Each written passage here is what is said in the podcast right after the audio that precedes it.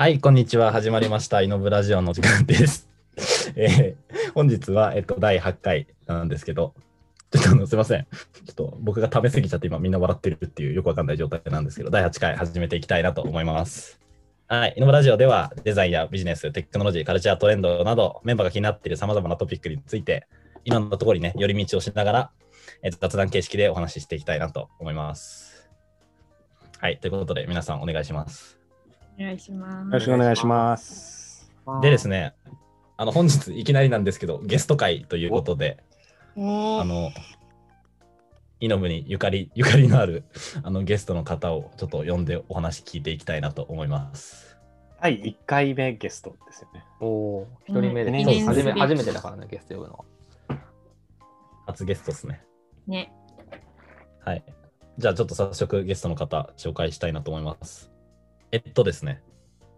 えっと、イノブがもともと結成のきっかけになったプログラムの、まあ、先輩にあたる、アイスクールっていうプログラムの先輩にあたる某塩さんを、えーお迎えしています。じゃあちょっと某さんの方からお願いします。お願いします。よろしくお願いします。えっと、某塩と言います。でちょっと軽く自己紹介ですよね。えっと、あ、そうですね。東京大学の、えっと、診療科学創造研究科っていうところで、今、博士課程の、博士後期課程の1年をしています。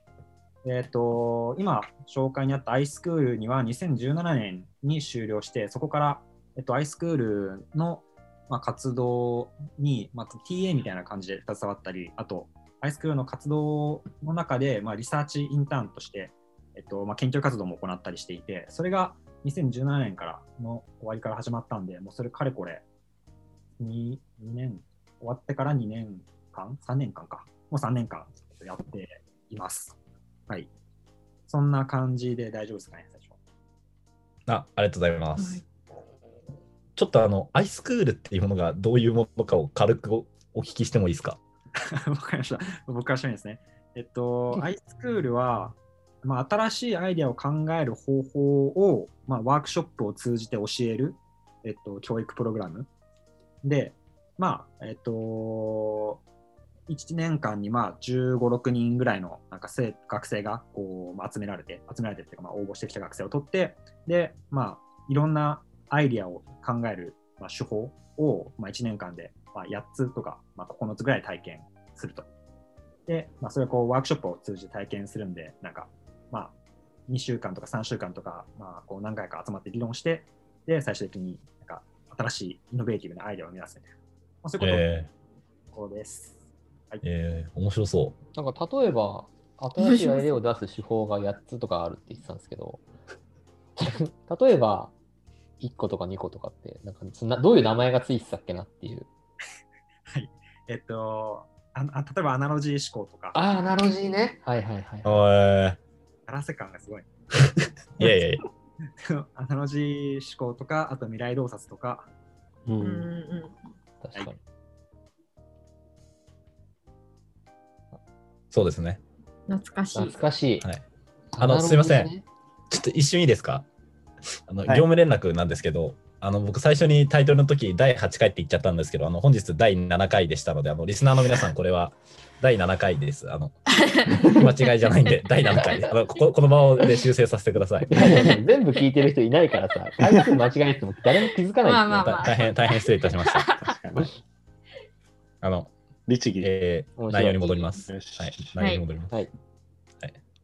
未来洞察とかアナロジー思考とか。か、アイスクール7、7、8クールもやってたんですね。なんか実際にやってる感じ、なんかもういっぱい、それぞれをやり終えることにいっぱいいっぱいすぎて、うそんなにやってたんだ。八えワークショップ8個ぐらい1年間でややるんでしたっけ？いはい。なんか、すごい不思議な感じだね。なんかみんなも体験してるのに。やね、そう、なんかすごいちょっと懐かしい、懐かしいな懐かしすぎて。そう多分これ8あのそうなんか僕たちが素人ぶってるわけじゃなくて普通にちょっと覚えてないっていう割とあ、そういうこと？もう2年ぐらい経ってるんで。なんかそのもう二年前エッセンスは吸収してると思うんですけど、結構忘れてるところもあるっていうことで。今はもう8個どころじゃなくて、1個また新しく追加されて、9個。えーそうなんだへええー、気になる、面白そう。増えたんだ。最後のワークショップはなんかアイデアをこうブラッシュアップっていうか、まあ、じ出たアイデアをどうこう現実にこう実行できるようにするかっていう、あめちゃくちゃいいっすね。はい、ワークショップになってます。えーそれはあの、アイラボの横田さんとかがやられてるんですか？ああ、もうご名答。へえ。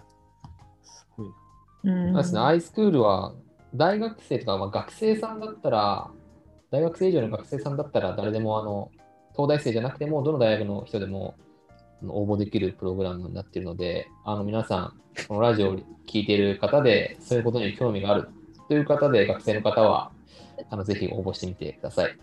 3月かすごいいい、ね。いいですね。番線の入れ方下手くそすぎん。このラジオを聞いてる人でで、今多分5ぐらい、5人ぐらいのパイになって、そこから大学生で多分1人かゼロだよ2人ぐらい。可能性あるね。確かに。そっか。で去年、アイスクールって、そのまあ、今年もだけど、その基本今まで対面でやってたじゃないですか、集まってとか。はいはい今年ずっとまあコロナだったと思うんですけど、どういうふうにやってたんですか？結構アイスクールなんかまあ結構挑戦で、その全部、結果的にはオンラインで全部やってますね。うんちょっと1からもうずっとオンラインでやっていて、もうさすがに慣れてきましたけど、なんか最初は本当にオンラインで、なんか初対面同士がですよね。うんうまく、なんかワークショップに一のあの合宿の感じとかをなんか出せるのかとか、うん。すごい議論になったんですけど、まあ、結果的に結構あの今年ハイスクールの通年生ではみんな最後一人を除いて最後までですごい修了生修行できる人もかなり多いむしろオンラインになって参加しやすくなったんですかね。うん、うん。なんかワークショップを休む人もほとんどいないしすごいみんな積極的にコメントにえかなり、なんかその会話の質とかコミュニケーションの量とか、まあ、それこそ出てくるアイデアの質とか量とかって、その完全オンラインになった時とそれ前とかなんか違いとかって感じることとかありますか？と、まあ、やっぱコミュニケーションだけをこう、なんか見たときに、なんか、まあ、やっぱ同時に喋れないとか、あるんで、その、多分なんか、雰囲気って作られにくいと思うんですよね。うんからその、なんだろう、こう、ワークショップでも一一体感というか、なんかこう、盛り上がる、めちゃくちゃ盛り上がる感じみたいなのは、少し、まあ、薄まった。まあ、でもそれでもチームによるんうん。詰まった気はするけど、あ他のなんかアイディアの質とか、あと、なんだろう、出すアイディアの量とか、ノートの数とか、あと、うん。なんだろうな、まあ、結構いろんな指標で、えっと、あんま変わんないっていう、えー、まあ変わらないんですね。あんまり変わらない。そうなんだ。なんか、あ、どうぞ。アイスクールはあれですよね。その、エイピスノートっていうツールを、ままだ使ってますよね、多分。扱ってますね。あの、そうですよね。あの、ちょっと、ラジオのリンクのところに貼り付けとくんですけど、そういうツールを使って、なんかみんなのアイデアとかを出したりして、データとか見れるようにしてるっていうのは、確かにオンラインだと、むしろやりやすいですよね。オフラインの情報が全部なくなるから。数増えそう。うんうん。口で言ってもね、しょうがないから。そうですね。はい。えー確かにそうですね。うん、あ、ごめんなさい。いえいえ、いや、別に、えっと、オンラインになったことで、なんか、えっと、リサーチャーとしてはすごい嬉しくて、うんまあ、データがね。なんか、まあ、全てオンラインのやり取りになるんで、なんか、あこの全て終えるんですよね。うん。はい今までは対面だと、あのまあ後でも多分話すと思うんですけど、あのこう首からボイスレコーダーをぶら下げて、うん。で、こう録音して、で、えっと、例えばなんかそういうこう録音から誰が誰のだどういう順番でなんかみんなが話したかみたいな、そういうのをこう特定しようとするんですけど、なんか結構それで難しくて、なんか発音とかが入ったり、ワークショップってこう2つのチームが近くで話してたりすると、他のチームの人が入ってきたりしてとか、それすごいこう分別、なんか話者特定とか難しくてだったんですけど、うんこの Zoom の音声にすごいクリアだし、なんか人ごとに、えっと、ファイルが作られるので、だからそれがすごい楽になって、えーいいですね。研究が進んだっていうのは素晴らしいですね。うんーえー確かにめちゃくちゃデータ取りやすくなってますよね。全部こうオンラインになるって。ねイノブでもね、結構その、みんなでアイデア出すところとか、ね、ちゃんと録画して分析するみたいなことはね、全然やってないけど。全然やってないね。全ま然やってない。あ全然やってないね。全然やってないけど。でも多分なんかいややね、っぱそそれを本当にやろうと思ったら、本当に坊さんみたいにこう、そのリサーチャーとしてしやりきる人がいないと、もう無理だよね。う。うんん。でも、イノブのそういう、なんだろう、アイデアをこう考える、そのセッションとかこうあったら、普通に分析させてほしいけどね。おーいや僕、一個思うのは、多分笑顔とかはもう多分世界で一番笑顔検知のあれ高いと思いますけどね。え？匠海くんが？いやちょおでイノブ俺個人じゃがね。俺個人じゃねそれ俺がただ笑ってるだけなんです。それ怖いでしょ。ああ、えイノブのセッションとしてあ、そうそう、イノブのセッションがやっぱみんな笑ってるっていう。ふざけてるからな。あ嘘だけど、嘘だけど。いや、でも確かにちょっと、坊さんから見て、ね、うん。どう映るかっていうのは面白そうだよね。なんか僕たちみたいな人たちいるんですか？あの、最近のハイスクールに。どうあ、なんかそういう仲間でコンペ出したりとか、あーはいはい。その個人ででもいいと思うんですけど。とワークショップ2で出たアイデアが結構良くて、えー、アイデアでコンペ出そうって言って動いてるチームが一つありますね。えー、えーあ、今の現役の人たちですか？今、現役の人たちで。あそれすごい面白いです、ね。いいっすねなんか理想理想的ですよ。じゃない？それで通ったりしたらすごいですよね。ううんん。確かにね。そうそうそう。え、え何のワークショップだったんですか？これは、えっと、横田さんがやったワークショップで、えっと、おお金かな？えお金との付き合い方のデザインかうーん。な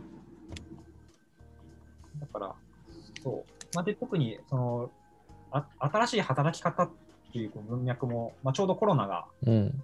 こう始まったぐらいの時だったんで、その新しい働き方ともこう組み合わせて、なんだろうな、まあ、うん、そ一言ではなんか説明しにくいけど、働き、新しい働き方において、えっと、その人たちのこうお金の回し方みたいな、うんうんなんかそこら辺をこう考えるワークショップだったかな。面白そう。んいいね、お金ね。うわ、お金でめっちゃしたい話あるけど、1分ちょうだい。何？1どうぞ。分。あいやなんかの匠くんはああの話しすぎるっていうことを非常に気にしていて、なんで今みたいに1分くださいとか、先に時間を切ってから話すんです。どうぞ。初めてだけどね、やったの。どうぞ1分。どうぞ1分。1分今測り始めました、タイマーで。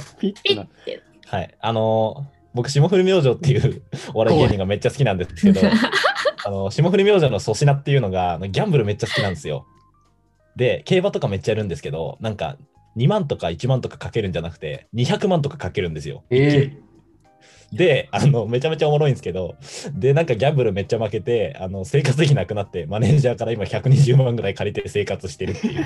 やば。霜降り明星ってあれですよ、でもあの、めっちゃ売れっ子で、そうだよね。ななんだ、次世代のダウンタウンぐらい売れてるんですけど、生活費なくなるぐらいギャンブルやってるっていう、あのぐらい面白いんで、ね。いや、なんかその、そうだね、ギャンブルおもろいなと思って、やっぱお金ある人がやるギャンブルめちゃめちゃおもろいっていうあの共有なんで、あの堀井先生とかにギャンブル進めといてください。はい、以上です。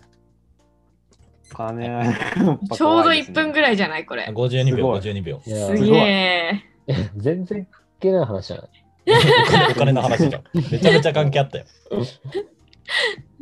あのだからお金がある人がギャンブル派手にやると超おもろいよっていう話。え今みたいなのが、あの横田さんのワークショップのアイスブレイクであるといいんだろうね。あああ、そうだ。ね。お金最終最終アイデアでもいいけどね。う んどんなアイディアよ。ギャンブルやお金ある人にどうやってギャンブルやらせるかっていう。はい。そうなんですよ。はい。いや、でもいいっすね。そういうコンペで出したアイデア、うん間違えた。ワークショップで出したアイデアをコンペとかに持っていくとか、うんね。でもいいっすよね。ワークショップとかでいいアイデア出したりして、よし、やりたいってなるの、ゆうくんも言ってくれたけど理想だよね、やっぱね。うん。うん確かにこれ、ちょっとこの流れで、ちょっとついでに聞こうかなと思うんですけど、ねイノブをさ、なんか、浩平が作ろうと思ったのも、なんか、アイデアとか結構考えるけどさ、割とこう、実践すること少ないよねみたいなところからスタートしてたわけじゃん。うんえ、なんでだ黙ってたの？うん。えで、なんかその、坊さん的に見て、このイノブはなんかこうど、どう映ってるのかなっていうのをちょっとき実は聞きたかったんですけど、ちゃんと聞いたことなかったんで、ちょっと聞きたいなと思って。え、いや、えっと、なんだろう、普通に素晴らしい活動だなって思ってますよ。おお まあまあ、最初はね。何言わせてんの？何を言わせてんだよ。ここからよ、ここから。だって、その自分から、なんだろうな、こう、まあ、問題意識というか、こう、ま、アイスクールでやり方をこう学ん、まあ、アイデアの出し方は学んだけど、そのアイデアはまあやっぱり、なんか絵に描いた餅であって、それをこう実現するところまで結構イノベーションだって言って、で、その後はお教わんなかったから、まあ自分たちでこうやりながら学ぶんだっていうのは、なんかすごい、すごいいいことだなって思う、います。まあ、まずまず。まず、まずね。うん。ままずあっていうかもう結構それに、それがほとんどなんだけど、なんだろうな。まあでもスタジオの使い方は多分ちゃんと欲しいね。まあ散らかさない、なる散らかさないとか、まあそうなんですよね元に戻すとかですよね。元に戻すとか、なんか基本的なお片付けをしてくれる。小学生みたいなこと言われてる。いや、お片付け、アイスクールで学んでないからな、できねえんだよな。そうそうだ確かになね。そこ、そこも学んでもらえば、すごいなんか素晴らしい、素晴らしい団体だなって思ってます。はい。これ絶対聞いたら変な感じになるって分かってたやん。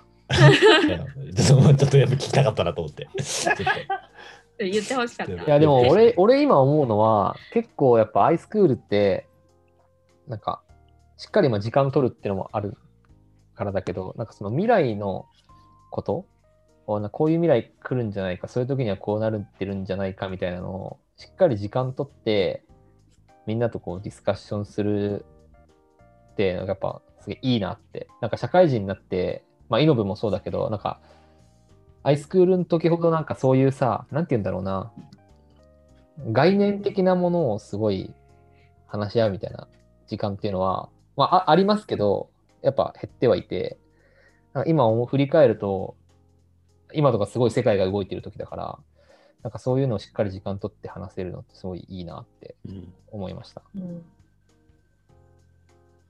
なんか未来のなんだろうな。種未来の芽みたいな事例とかもすごいみんなで集めたりとか、アイスクール側からこう最初提供してくれたりとか、うんうん。そそういう具体のものからじゃあ未来今後どうなっていくだろうみたいなそういう話ができる時間ってすごい重要だったなって私もすごい最近すごい思いますそれ。うんなんなあのあ、どうぞ。ああの堀井先生のワークショップとか、なんだ、高齢者、超、ん？高齢化社会のその先？うん。とか、あの未来の農業とか、やっぱテーマ、テーマ自体もすごくその示唆深いというか、あんまり普段自分の専攻とかだと把握しきれないところまでできるテーマをとそのそもそも設定してもらって、それに対して新しいメソッドを習いながら学んでいくっていう意味ではすごく、あれ、ならその学びが多かったかなっていうのは。確かになんかこう、なんか探探求してるなっていう感じはすごいあるよね。なんか仕事とかだとやっぱりこうパフォーマンスとかお金になることをしなくちゃいけなくて、うんなんかとかこう使えることを、まあ、成果を出すっていうのが求められるけど、まあ、これはなんかどちらかというと少し研究にも近い気が、うん。アイスクールっていうのは。なんかあるテーマについて、で、なんか未来のどうなるかわからないっていうことに対して、なんかいろんな角度から議論をし、そのテーマに関する知識を深めていくっていう、うん。結構心地よいよね。うんうんうんうんうん。何結構みんなでなんか、まあ、自分で考えるのも好きだけどみんなでなんか考えるのも好きでこう探求とか研究が好きな人みたいなのがたくさん集まってきますよね。でなんか自分自身も好きなもの結構あってみたいな人がうん。なんか多いイメージがある気がする。そうだね。まあ、それこそ修士とかの人がやっぱ割合的に多いからそうなりやすいっていうのもあると思うんですけど。うん。まあ、なんか、そういう意味ではちょっとイノベーション界隈からちょっと浮いてるのかもしれないね。あーどうだろうイノベーション界隈。なんか感じたしね、その他のスタートアッププログラムとかと比べて、なんか集まってきてる人とか、やってることも、まあ、多分こっちが、まあ、応募してきた人の中でアイスクールに合いそうだなっていう人をこう選んでいるから、うんうんまあ、それで集まってる人が違うっていうことだと思うけど、なんかやってることは、だからかなり毛色が違う気が。うんうん。確かに。東大だと、なんかその同じようなスタートアップ系だとどういうところがあるんですかね？えーっと、スタートアップ支援とか、ね、なんか、企業サークルとかがあったり、あと、あまあそうエッジ、エッジネクスト？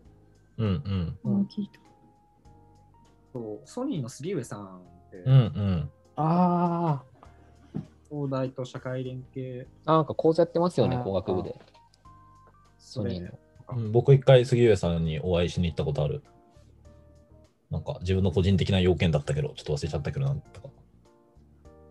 いい、面白い、すごいいい方だった。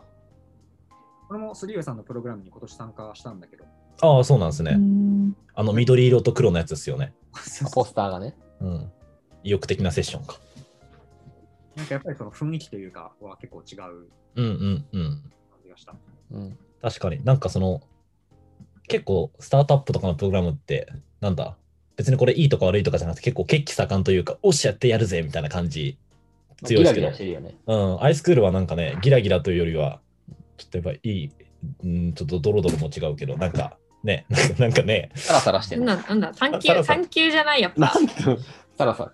ぐるぐるしてるとか、そう、サラサラしてるとか。アイスクールもうちょっとギラギラしていいと思うけどね。いや、でも違うからいいんじゃないですか？うんあギラギラはさ、もういっぱいあるわけだし。そう違う場所でも結構うん。でもイノベーションを起こせる人材を育てるって言ったときに、そのギラギラさもなんかこう必要な気はする。そうだ、んいや、てかなんか、同期の、同期から見てて、浩平なんかまさにギラギラオブギラギラって感じだったけどね、正直。え、ね本当？いや、そうでしょ。いや、俺とかもサラサラオブサラサラでしょ。嘘でしょ。言うこと、逆になんかフィードバック聞いたこととかあったっけ？そういうギラギラ。どういうことそれなんかただの反抗期ギラギラだね。どういうことてかいや、聞いてるよ。聞いてるか。うん。いや、取捨選択してるだけ。そうか、そうか。まあ、フィードバックは反発するためにあるみたいな。いやいや、ちゃんと主もしてる？よ。主もしてるよ？社もしてるだけで。うん。主も社もいやいやする男よ。そうだよね。いや、なんか確かに、そうか。いや、誰がそんなこと言ってんだと思ったけど。そうか、そうか。いやいや、ここれ褒めてんだよ。褒めて、褒めてるっていうか、ごめん、まあ。確かにでもなんかスタートアップ系のプログラムって大体その持ち込みですでに企画があったりとか、まああとはそのそこから本当に始めましょうみたいなのが多いですけど、アイスクールのってどっちかっていうとここで学んだそのこう頭の使い方みたいなのをこうんうそれぞれのフィールドに持ち帰った時にどうやってなんか自分たちがそのなんていうか調理方法を知っていろんなものを調理しできるのかみたいな、そういう風な使い方なのかななんかね、そこで結果出しましょうみたいな雰囲気じゃないもんね、アイスクールは。うんやっぱ考え方を学びましょう、うん。それがまあ良くも悪くもって感じだけど。うん。あと、ま、まあ、あと関係者なんか、やっぱこう、スタートアッププログラムは、なんだろう、こう、お金を稼ぐっていううんことに結あ構ーはい使われてるのに対して、まあ、あいつから社会を変えるっていう、なんかそういうことがメインなのかなって思ったりは。うん。確かになんか市場規模とかのリサーチとかってないですもんね。まあ、てかそこからは入らないですもんね、うん確実に。うん。なんかね、うんい、いろいろな要素が噛み合って、なんかこういう雰囲気の違いになってると思うけど、その、ゼ0から1、1から10じゃなくて0から1を生み出すっていうことだったり、あとうん。堀井先生の、その、なんだろうな、パーソナリティとか、うん。普通に現れてると思うから、その研究者としてうんうんの考え方とかが現れたり、まあ、社会を変えるっていう要素だったり、結構いろんなものが噛み合ってきて、確かに。そうっすよね。その、今ちょっと、スタートアッププログラムとそのアイスクールの違いみたいなの出ましたけど、もともとの始まりも、もともと東大のね、中の研究プログラムみたいなところからスタートして、堀先生が体感されて、その外部に切り離されたみたいな感じだから、ちょっと、スタートも研究って感じですもんね。研究プロジェクトみたいな。まあ、研究プロジェクトっていうか、そのイノベーション人材を育てるっていう、ちょっと今の語り口調で外すのはかっこ悪いな。ちょっと。どうぞどうぞ。どうぞあの、あの正しい情報を届けましょう。そうだね。そうだね。えっと、なんだ、堀井先生は工学部の社会基盤学科の教授、うんうん。うん。工学部のそうか、堀先生のはそうですね。そう工学部の社会基盤学科は今後何をしていけばいいのかみたいなのを1年間かけてこう考える機会があり、うん。で、その時に、えっと、工学部はどういう、こう、なんだろう、決められた課題をどう効率的に行うかを研究したきた、探偵してきたが、何をこう解決するかっていうのは、なんか工学にはないと。うん。う。うんう政治とかが政治哲学とかがあったり、何を、どういう政治体制っていうのが、どういう社会の在り方っていうのが望ましいのかっていう探求する分野があるけど、工学にはないと。でも今後必要になってくるのはそこだみたいな。で、何をやるかを考え、何を作るべきかを考えられる人を、まあ、育てることが重要だって言って、イノベーション教育だってなっている。あやななるほど。ああ、それが先から出てきたっていうきっかけなんですね。そうか。確かに。ちょっと、そうっすよね。坊さんもその、堀井先生のスピリッツじゃないけど、アイスクールスピリッツをなんか結構受け継いでる気がするんで、坊さんの研究の話とかも、そっか、坊さん、あれ？博士課程ですよね、今。はい、そうです。そうっすよね。そこら辺の話もちょっと聞きたいですね。いいです。えっと、でも、といっても今年の博士、えっと、なんだろうな、普通博士進む人って、はいはい。学部修士と結構テーマをこうなんか同じテーマでやってきて、うん博士も同じテーマでこうやっていく研究室もあんま変わんないみたいな人が、多分なんか8割とかだと思うけど、うんなんか俺は多分こう、えっと、研究、なんかがっつり研究として始めたのは、修士2年の秋ぐらいで、だからそういう意味では本当になんかひよっこというか、なんだろうな、まだすごいこう下積みの時期だったんなんだよね。うん。で、えっと、で、今年やってきたことは、まあ、修士の研究を、修士では、えっと、まあ、アイスクールのワークショップをを対象に、えっと、どういう、まあ、その同じ、こう、ファシリテーションとか同じプロセスを踏ませても、なんか、チームによって全然パフォーマンスが違うと。あるチームは、もう、アイディアもよく、そのみんなのモチベーションも高まり、うんでこうすごいこう盛り上がってると。あるチームは、なんか、まあ、真逆だと。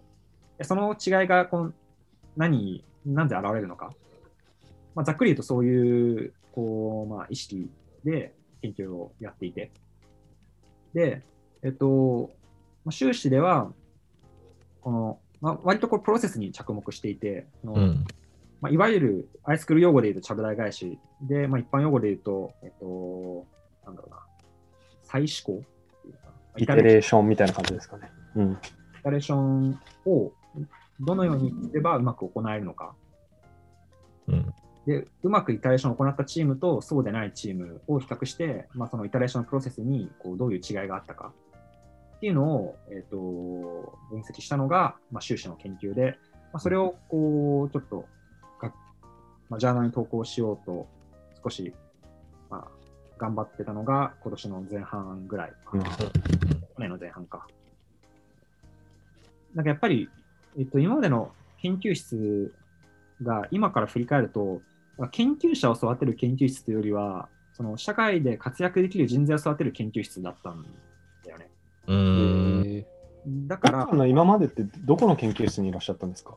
えっと、社会基盤学専攻国際プロジェクト研究室、あそう工学、工学経営研究科、うんまあ、堀井先生が作ったあの研究室なんだけど、まあやっぱり国際的に通用する人材を育成するっていう最初の意識で、問題意識で、まあ問題意識うんで作られたものなので、まあ、研究者チックなこう考え方、まあ、研究者がなんか身につける基本的な考え方みたいなのは、なんか多分他の研究室に比べたら弱い気が今ではこうして。いて。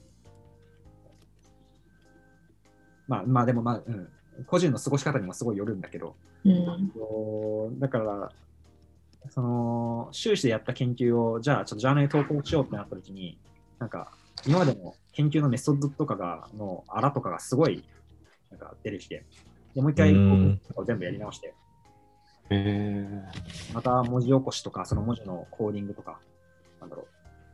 全部文字を起こした文字一つ一つに対して、この、なんか、その発言を分類していく。この発言は、えっと、なんか目的情報に関する発言だと、この発言は、なんかチームの、えっと、これ今後の話の進め方を提案する発言だとか、うんうんうん。この発言はその提案を評価する発言だとか、そういうのをこう、逐次全部こう、つけてって、で、どれぐらいだろう合計、どれぐらいどれぐらいだっけ、まあ、4、5、4、5千個の発言かなうーん。あ ?4、5千個どころじゃないわ。1万、1万2千とかだったな。だからそれをこうずっとひたすらやっていくっていうのが、すごい大変でしたね。えー、え、MGTA とかでやるんですか？え ?MGTA とかですか？え、どういうこと？あ、その、はは発言の分析とかって。なんだそれ急に大悟出てきたかと思った。あ、違うんだ。違うんだ。私も全然わかんない。ごめん、ちょっと、うん、ちょっと研究者としてまだまだだから分かってない。あ、いやいや、全然。てか、多分分野によって多分全然違うんでしょうね。え、なんてやつですか？それなん？なんのそれなんなん？分析の仕方。えっと、これはプロトコル分析っていうふうに。あ、プロトコル分析でやるんだ。えー MGTA はなんかね、心理学とかでよく使われる、なんか発言をカテゴリー化してまとめるみたいな。アイスクールでいう、あの、事実解釈しさにめっちゃ近いプロセスでやる。え何法だっけそれ ?MJ 法？MGTA、MGTA。あれ？なんかさ、日本人の人の名前をさ、それ KJ あ KJ 法？法だ。あ、それは KJ 法だね。川北、川また北二郎二郎。けえ、川北二郎のさ、家近いんだけど、俺が今住んでるとこ。ということ？川北二郎研究所みたいのがさ、あってさ、この前散歩してたら、こでそれ KJ 法んみたいなの。。そう、KJ 法の、本当にその人のなんかね、そうそうそうそう。そうなん。だってなんか行って行って、みたら？一般社団法人みたいになってたもん。えー株式会社かな？忘れた。そうなんだ。いすっげえ関係ない話しちゃった。やいや、関係ある、関係ある、関係あるよ。ボボーさんのそういうそのアイディア創出のプロセスに関する研究とかって論文発表だとどういう学会になるんですか？ああ、いいね。これ、それにもすごい苦しんで、あの本当にどっか分かんなかったんだよね。今でもそんなにこうよく分かってるわけじゃなくて、あのーなんだろうな、こう創造性、まあ、こうパッ、なんかまずこう創造性研究みたいな感じで調べて、あであいろいろ見たんだけど、なんかどうも創造性研究は、なんかそのプロセスにはあまり着目せずに、その創造性っていうのを人のこの性質、えっとまあ、特性だとして、例えば、その、なんだろうな、こう、なんかそのモチベーションとその創造性の関係性だとか、性格と創造性の関係性だとか、なんかそういうこう、プロセス、創造のプロセスにはこうあんま着目してないだったんだよね。なんかどうどういう経験してると創造性豊かになるとか、そうそうそうそうそういうことですよね。そうそう。だから、うん、プロセスをじゃあ研究してるのはどこだって言ったときに、多分こうデザインっていうキーワードが出てきて、なんかデザイン学っていうのがあって、うんそこの一連のこの論文を見ていると、まあ、こうデザイナーのこう思考プロセスとかを細かくこう分析したりっていうのがあって、まあ、それが結果的になんかデザイナーのプロセスイコール創造プロセスみたいな。うん、っていうふうにこう、まあ、解釈すると、創造のプロセスを研究しているのは、まあ、デザイン研究の、っていうふうに思って、だからそこにしていますね。うんじゃあデザイン学会とかになる？うん、うん。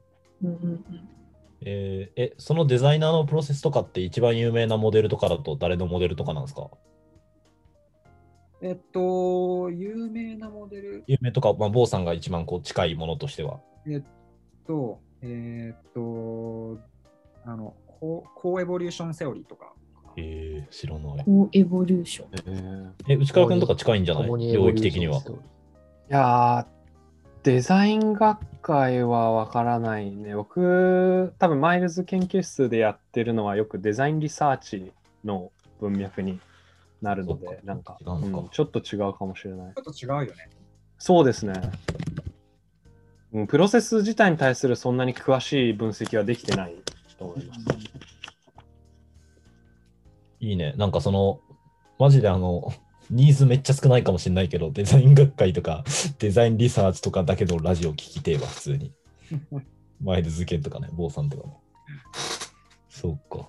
えまあ、でも結局でもデザイン系のものは、なんだろうな、そのデザイナーとか、あの結構伝統的なデザイン、あのものを作る、基本的にー、うん。のプロセスを研究しているものが多くて、それとアイスクールが完全にフィットするかっていうとそうでもなくて、こうした時に言われたのは、これはデザインなんですか？クリエーション、なんだクリエーション？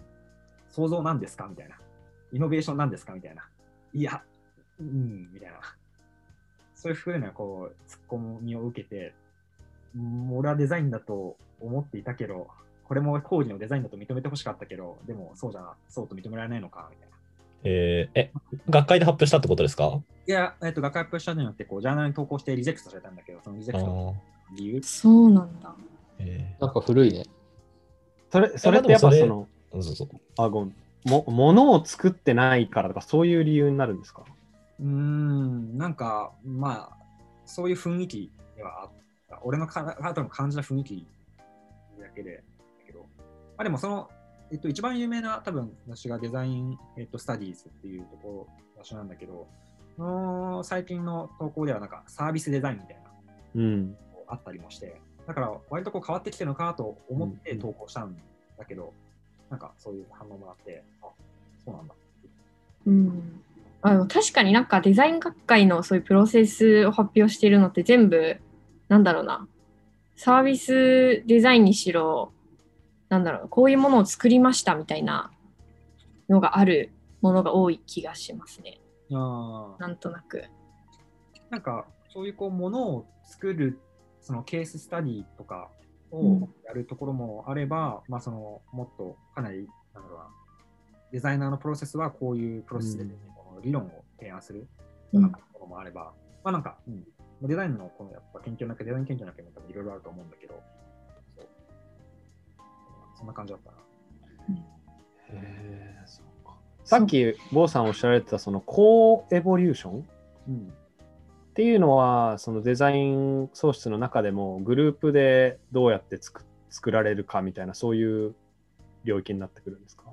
えっと、いや、グループっていう文脈では、グループっていう要素は関係あんまなくて、あのオペレーションセオリーっていうのは多分、その、まあ、俺がイタレーションをけ特に注目してたから、あのパッと今浮かんだモデルだとだと思うんだけど、えっと、まあ、デザイナーは、こう、ソリューションを考えることで問題へのこの興味を、あの理解を深めていくっていうど。うん。だから結果的にその問題をまず考えて、その問題のこの考えたことでソリューションがまずこう出ますと。でそのソリューションを考えることでまた問題に制約条件が加わったりして、でもそれがこう繰り返されて、その問題とあの、えー、とソリューションの。のうまいフィットっていうか、うまいあできるとまあ完成です、えーそういうあそこのことをこうって表示。なるほど。そうか。なんかそういう意味では結構その坊さんのやられてるみたいなこう誰の発言に対してこうどういうアクションが起こってとかここで全体がどういう方向に行ってとかってなんかデザイン研究だとあんまりそのグループを丸々なんていうかそれを分析してるのってなないないのかなってうん。まあ、そうだね。感じたんですけど。うん。まあな、なくはないけど、うん、まあでも、うん。まあ、そんなグループだからあえてすごい注目されてるっていう、わけでもないのかそういうのでもあってもいいですよね。なんか今までずっと一人の人の頭の中をこう展開しましたみたいなデザインリサーチの論文とかは結構見てますけど。な。はいはい。なんか、そういうふうにどんどん同じ学会の中でもなんか支部みたいのが広がってったりしないですかね。なんか僕がやってたその結構人工知能学会ってそういううちの方みんな出すんですけどそこだと結構本当にどんどんどんどん新しい支部その人工知能学会の中なんだけどなんかそのエージェント支部とか推論支部とかソーシャルメディアとかなんかどんどんどんどん本当時流に合わせてなんか増えていく。で、その、なんかそういうのを興味ある教授みたいな人たちが、なんかそれを立ち上げて、でじゃあ来年の学会にはこれのセッションを作りましょうみたいな。はいはいはい。で、さ5本論文を募集しますみたいな。なんかで毎年新しいのが増えるみたいな。結構デザイナーのデザイン学会とかもそういう風通しがいいあのイメージがあったんですけど、そういうわけではないんですね。えっと、一応そうそういうのはあって、で、うんえっと、なんだろうな、えっと、クリエイティビティとかイイノベ、なんだっけ、ちょっと名前を今、ど忘れしたんだけど、うん。デザインクリエイティビティイノベーションみたいな、そういう。詰め込んだみたいな。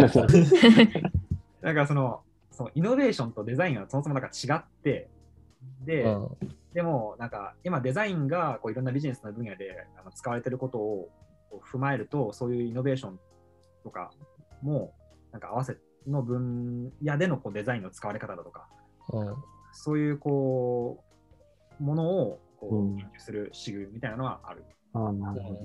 あだからだけど僕が言いたかったのは、なんか、坊さんのやってる研究も、なんか近いうちにそういう風になったらいいなっていう。でそれこそ今、なんか共同っていうかさ、いろんな人とコラボレーションしてとかさ、なんか会社同士でもさ、なんか共同研究とかさ、いろんな違う部署の人たちと会えてとかさ、社内でアイデアワークショップやってる会社とかすごい多いじゃないですか。うんなんかそういう社会的なニーズも増えてるから、それ坊さんみたいにそういう複数の人が集まって、どういうプロセスでやるといい結果につながるのかっていうのを研究してる、なんかそう分野として普通に確立できそうだなっていう、なんか今はないかもしれないけど、うん。いや、本当そうなってほしい。そうなってほしい。うんなんかなると思うし、なんか結構やっぱ上の方にいる教授が、堀井先生みたいにその社会との接点があんまりないのかなみたいな、そういう、それって本当にデザインなんですかみたいな言っちゃう。それはあなたにとってのデザインではないかもしれないけどさ、社会にとっては、そういうプロセスデザインっていうかさ、イノベーションプロセスデザインですとやみたいな、言ってもいいわけだし。まあまあ、俺のこのもらった反応はある一人のエディターうのん。言葉だから、まあ、そうのんエディターによってこう全然考え方は違うし、う。うんん。そのエディターのデザインスタディーズを代表して言ってる意見、まあ、ではあるんだけど、うん。結構その人の意見っていうのは強いとまあ、いつか坊さんが第一人者になる、なって日の目を浴びる日がなんか近そうだなっていうふうに感じました。ありがとうございます。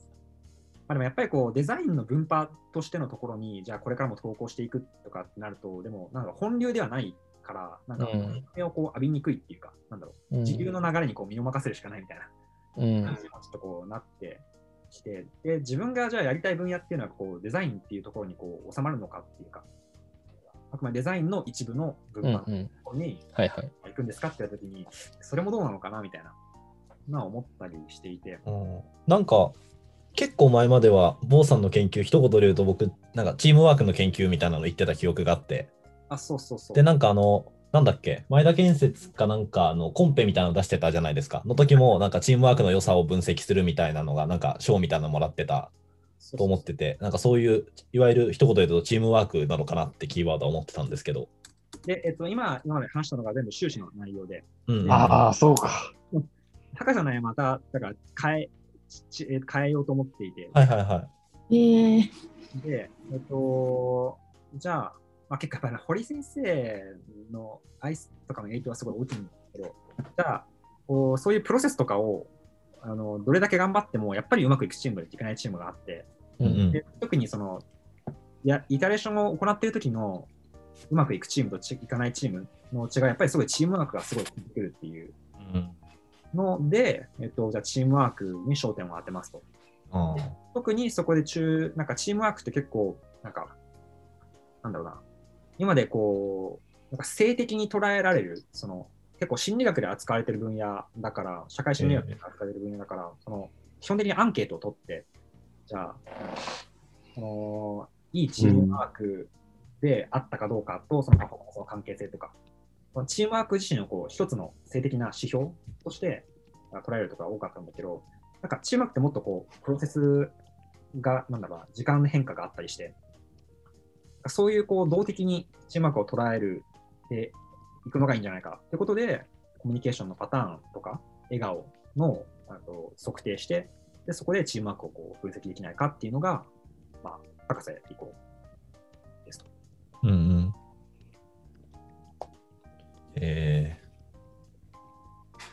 だからそれで結構また分野も変わっ分野もなんかちょっと変わって、ああ、なんかまた 一から調べ直すのかみたいな思ったり。ー確かにまあ変わったっていうかなんか広げたっていうのか深めたっていうのがちょっと言い方わかんないですけどうん。でも確実に今までのこう積み重ねがあってうん。それの上にたどり着いたみたいな感じではある気しますけど。うん。えーさっきちょっとお話に出た、あの、前田建設のコンペの、あれに関しては、今の、その、ボーさんの研究内容と、そのコンペの提案内容って結構ち近いっていうことですか？うん。えっと、なんかもしよかよかったら、そのコンペのアイデアについてもちょっとだけ。あ、これ時間やばい。いや、時間全然大丈夫。全然大丈夫よ。あの、いや、大丈夫。あの、いや、なんかちょっと笑っちゃってたんだけど、あの、なんか、内倉の聞き方が、なんかプロのインタビュアーみたいな感じだなって思って、なんか笑っちゃってたけど、ちょっと今日なんか、そんな、ごめんと思って、あの大丈夫です。はいなんか、うん。あそのまず研究をもとにして、えっと、考えたアイディアで、えっと、その時のアイディアっていうのは、まあ、結構、企業のその会議を分析するような多分アイディアで、えっと、まあ、ざっくり言うと、会議中の、まあ、コミュニケーションのあのパターンとかをこう分析して、で、えっと、うまくできて、まあ、いるかいないかとかをこうフィードバックして、でそのフィードバックをもとに、その社員自身だったり、そのマネージャーだったりが、えっと、そのチームワークを良くしていくための参参考にまあする、してもらうっていう。まあ、ざっくりとなアイデアだったんだよね。うんうんだから、まあ、もうちょっと語ると、だからそのアイディアで、えっと、コンペに出して、でまあ、優勝して、じゃあ少し勢いがついて、で、じゃあこれを本当に実践、まあ、実行しようみたいな。で、えっと、まあ、自分としては研究との相乗効果もあるし、うんうん。じゃないかっていうので進めていって、じゃあ具体的にどういうビジネスビジネスにしようってなった時に、なんか、やっぱりこう、会社の会議を取るのっていうのは、会社の会議ってすごい機密性が高い。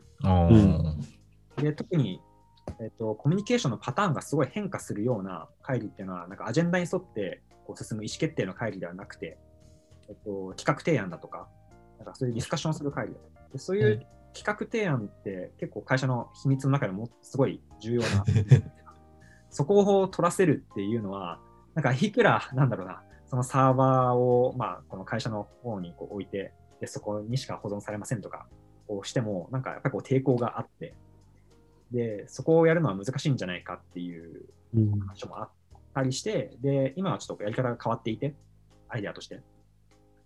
今やってるのは、えっと、課長の研修。ああ、なるほど。課長が、えっと、会員にと一緒に、まあ、創造的なこうディスカッションをするっていう、そういうことって、なんだろうな、今の会社ではそんなに多分行われていなくて、うん。今後必要なこと。で、で、えっと、でもどう、まあ、今できているのか、そしてどうやればいいのかっていうのを、こう、アイスクールのワークショップに、こう、まあ、参加することを通じて、なんか確かめてもらうっていうか、うん。そういう、まあ、アイディアに、うんちょっとうまく説明できてるかどうかわかんないけど、あ、いやいや、なるほど。やっていて、まあ、それだったら、あの、録音するのはワークショップのまあディスカッションだから、まあ、別に問題がなくて、まあ、うちとしてもデータが取りやすいの。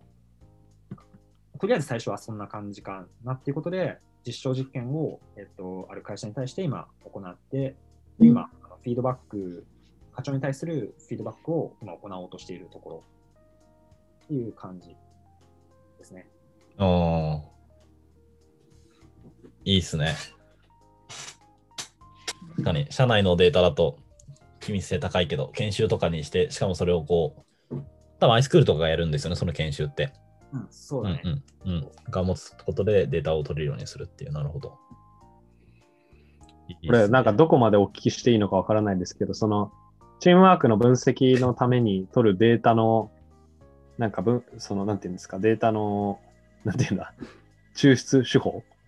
あの、はい。笑顔検知とかって、その、坊さんの研究もそうですし、この、今やられてるプロジェクトでも同じような、なんか、なんていうんですかね、同じような機能、サービス？なんていうんだろう？同じようなものを使ってやられてるんですか？そうですね。えっと、まあなんか自分の研究自体がまだ結構これからっていうのがあって、えっと、なんか、なんだろうな、その今言ったこう事業で、まあ、使っているものを使って、まあ、コミュニケーションなんだろうな、まあ、チームワークが分析できますと、じゃあそれを使って何をしますかっていうのが、なんか来年以降、うん。来年度以降、まあいや。やっていくことで、うん、っていう感じ。いいっすね。これちょっとあの、毎回このイノブのラジオにゲストで来てくれた方に聞いてるんですけど、あの、なんか今後どうなっていきたいとか。え、なになになになに？ごめんごめん、今ちょっとすごい大切なところでかぶっちゃって、本当申し訳ないと思って。いやいや、全然。もう恒例企画、カットでお願いしねます。恒例企画なんだけど、そう。そう今後うんどうなっていきたいとか、ちょっとどういうことをしたいなみたいなの、抱負みたいなのがちょっとお聞きしたいなと思うんですけど。なんかちょっと、うん、抱負、あまりなないじゃなくて、ああ、去年までなんか多分結構自分考えるタイプの人間で、いや、そうっすよね。いろいろ考えるの疲れたなっていうのが えー、なんかもう、うん、なんかこれ、うん、なんだろうな。いや、最高ですね。とりあえず、えっと、もう、えっと、博士に進学して、で、あるテーマをこう決めてで、今自分は26歳、もうすぐ27歳になる。で、なんか、もう結構な時間をこれに使っていて、もう使ってる以上、もうこれであの突き詰めるしかないっていうふうになんか思っているから、うん。なんかとりあえずこうできるところまでやろうっていうあの感じ。で、なんか、去年までは結構、じゃあ就職しようかとか、なんだろう、いろいろこう迷ってたけど、なんか迷ってる時間がちょっとすごい無駄に思えてきて、うん。なんかワークショップとかでもすごい方向性だばっか議論している班は、あまりアイデアが良くないっていうのが、うんもなんか、それと同じ状況なのかなみたいな。去年も結構うんファストレーションがあって、なんか俺結構なんかいろいろ将来のことについて考えてるけど、結局何もやってなくないみたいなのを思って、で、去年の修論をや書いた時にすごいやっぱ楽しかったんだなと。う、ん。いろいろこう、今までやったことを全部一回打ち切って、修論だけに集中するみたいな、いう時期がこう2ヶ月ぐらいあったんだけど、それがもうなんかめちゃくちゃ楽しくて、えなんか、こういうふうに、ちょっと一つのものに集中して、ずっとこう、ひたすら自分の時間を使っていくっていう経験を、なんか、まあ、博士の間やらせてもらえるんだとしたら、なんか、それをまあ、ひたすらやっていきたいなっていう。ー、うん。いいっすね。いいっすねそれはすごい豊富研究に打ち込むというか、うん、研究に打ち込みつつ、その、まあだから、うん結局一つじゃないんだけどね、研究に打ち込みつつ、その事業の方も、まあなんか、うまくいければいいかなって。まあでもそれはもう本当に同じようなものなんですもんね、実質。うん、うん、そう、そう。だからもう少し言うと、えっと、グループフローっていう現象に着目しようとしている。えっと、フローえは知ってる。フローゲーム。はい。あ、うちの研究室でフローの研究してる人いるんで。ああ、はいはいはい。えっと、まあ、その最適経験って言われる。うんまあ、要するにこうすごいこう没頭するみたいな。時間を忘れ、えー没頭する。熱いな。終わってみるとすごいすごい楽しかったっていう、こう思えるっていう。なんかそれがグループ単位でこう起こる。おーうん。あの、あのありますよね。をうん。あ、どうぞ、高井君。あめっちゃあの、まあ、これちょっと研究者の前で言うのはあれですけど、めっちゃあの、わかんない人に分かりやすく言うと、あの、黒子のバスケ読んでる方、黒子のバスケで、あの、セイリンが、あの、楽山に勝った時に、チーム全員がなんかこう、一致団結するみたいなのあったじゃん。あれです。あれグループフローです。わかりやい。すい。わかりやすい。あの、イメージしてもらえればいいです。え、じゃあ、の黒子のバスケ読んでない人にも。確かに。えー読んでない人は黒子のバスケを読んでください。はい、お願いします。いやでもなんか、割とその例え間違ってなくて、なんか結構スポーツとかで、スポーツとあと、なんか、えっ、と、楽器？あの、ジャズとかの演奏？ああ、でなるほど。楽しそう、その研究。うん。ので、なんかそれをこう自分は、なんかこういうアイデアを考えるワーク？とかでもまあ起こ起こる？うわちょっとえでも飲み会でも飲み会とかも一種のグループフローみたいなもんですよね。いや違う、違う。お前、お前、され、お前、され。どういう今多分飲み会してんの？え、浩平、ちょっと今、イノブの話しようとした？どういう飲み会してんの？それ。いいね。あ、そうそう。いや、イノイノブのさ、結構あったなと思って。いや、めちゃめちゃあった、めちゃめちゃあった特にあのい。あのイノブ結成初期ぐらいにさ、あの結構コンペ出してたんですけど、その WeMake とかの、まあ、結構最終選考とかまで行くようなコンペがあったんですけど、そういう時とか結構、本当締め切りギリギリ時まで、こう、締め切りのね。えーとか、そのスライド作ってとか、締め切りのね、で、そのギリギリに提出するみたいな。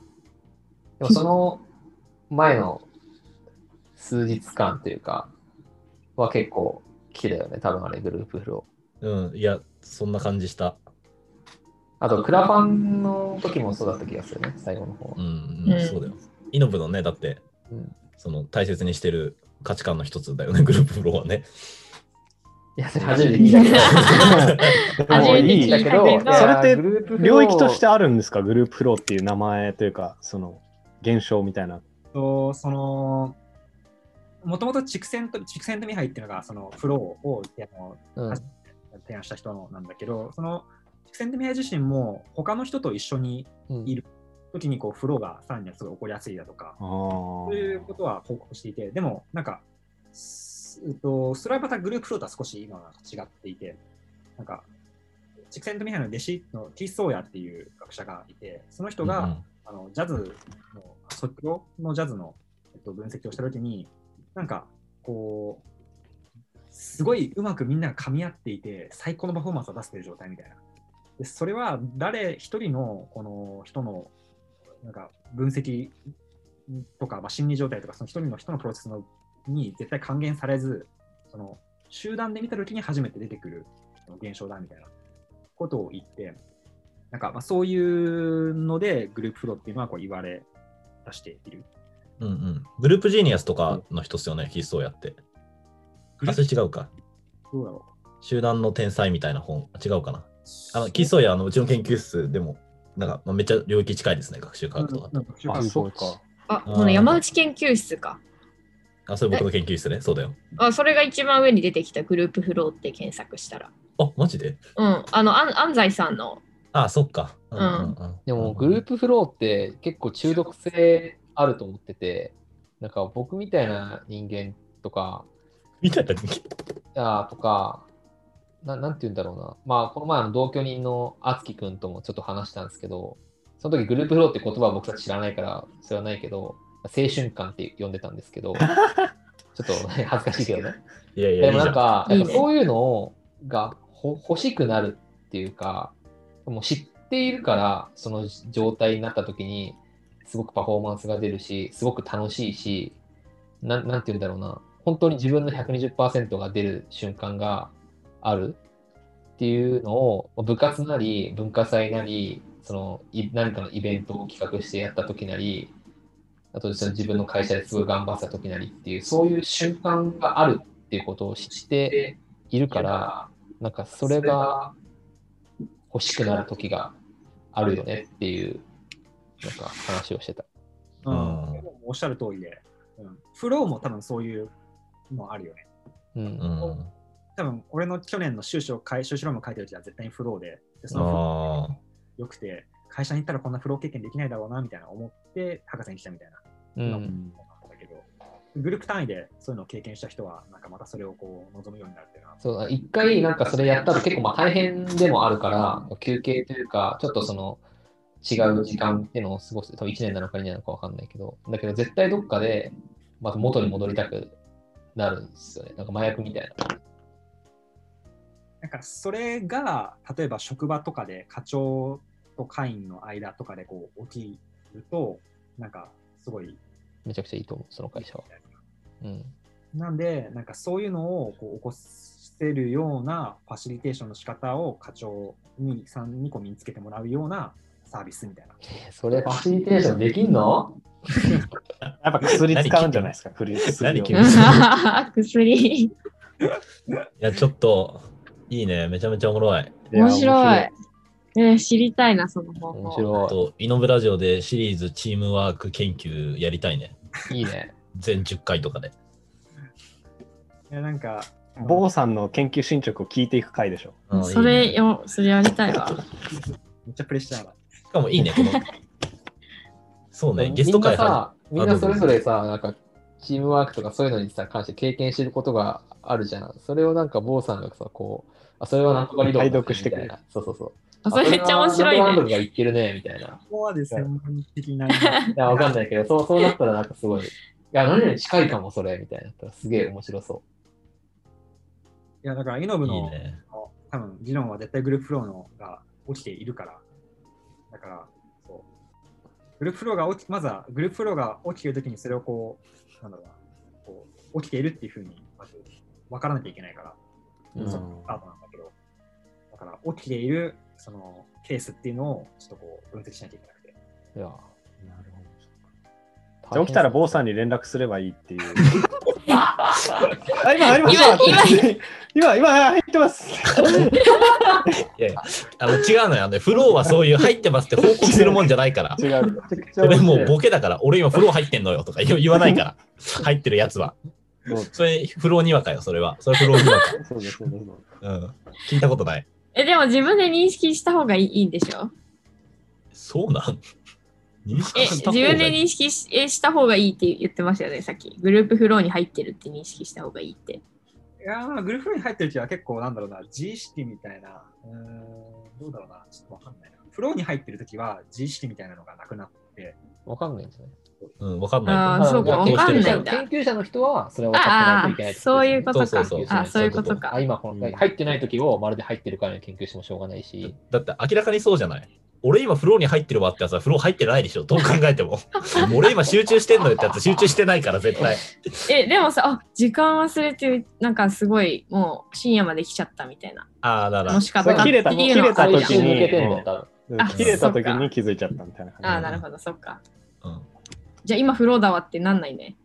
だったら危ないならならならなら。まあ逆に教えて、そうなったらじゃわかったあ。それあ、今違うんだなってなるよね。そうそう、だから送るから、それフローじゃないよって。違うよって。面白いわかった。いやー、ちょっと、ありがとうございました。ありがとうございます。いや、いいね。いや、ゲスト会リ、スナー、まあいいや。いやいやいや、これリスナーが求めてた話を全部。求めてただろうな、すごい。うんうん。いや、最高。ちょっとゲスト会いいな。またやりてえわ。てか、またうん坊さんも呼びたい。めっちゃ面白かった。いやー、いいっすね。ちょっとぼちぼちエンディングに入っていこうと思うんですけど。お願いします。いや、どうどうでした？ちょっと坊さん、ゲスト急に話聞かせてくれってメッセージ送っちゃいましたけど。いや、いや普通に本当に楽しかったです。なんかもっと緊張するかなと思ったけど、うんあ、よかった。